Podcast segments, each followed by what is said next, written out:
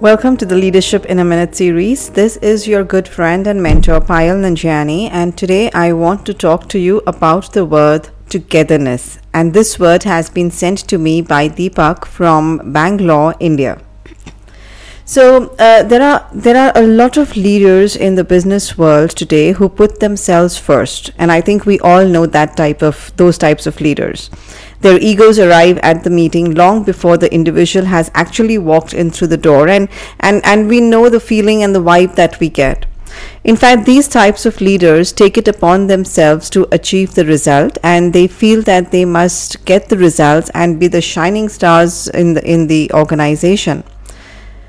And it is this very thinking that holds them back from delegating, and they tend to hold back information that should be communicated to the team.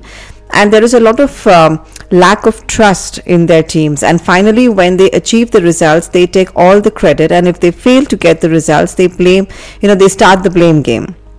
And these are the same leaders who advocate team building. So, guess what?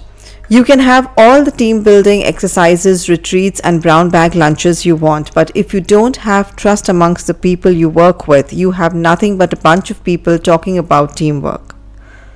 We've got to understand that a leader's main duty is to empower the people who will achieve the result.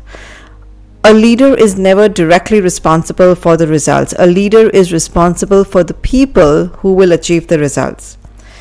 So, together we can achieve more, and the concept of togetherness unites the potential, the skills, and resources of people from all walks of life and deploys them for the growth of the organization. So, when you're trying to build a culture of togetherness, you have to remember that you are not directly responsible for the results. You are responsible for the people. So, how are you bringing your people together? That is something I would like you to work on and reflect on.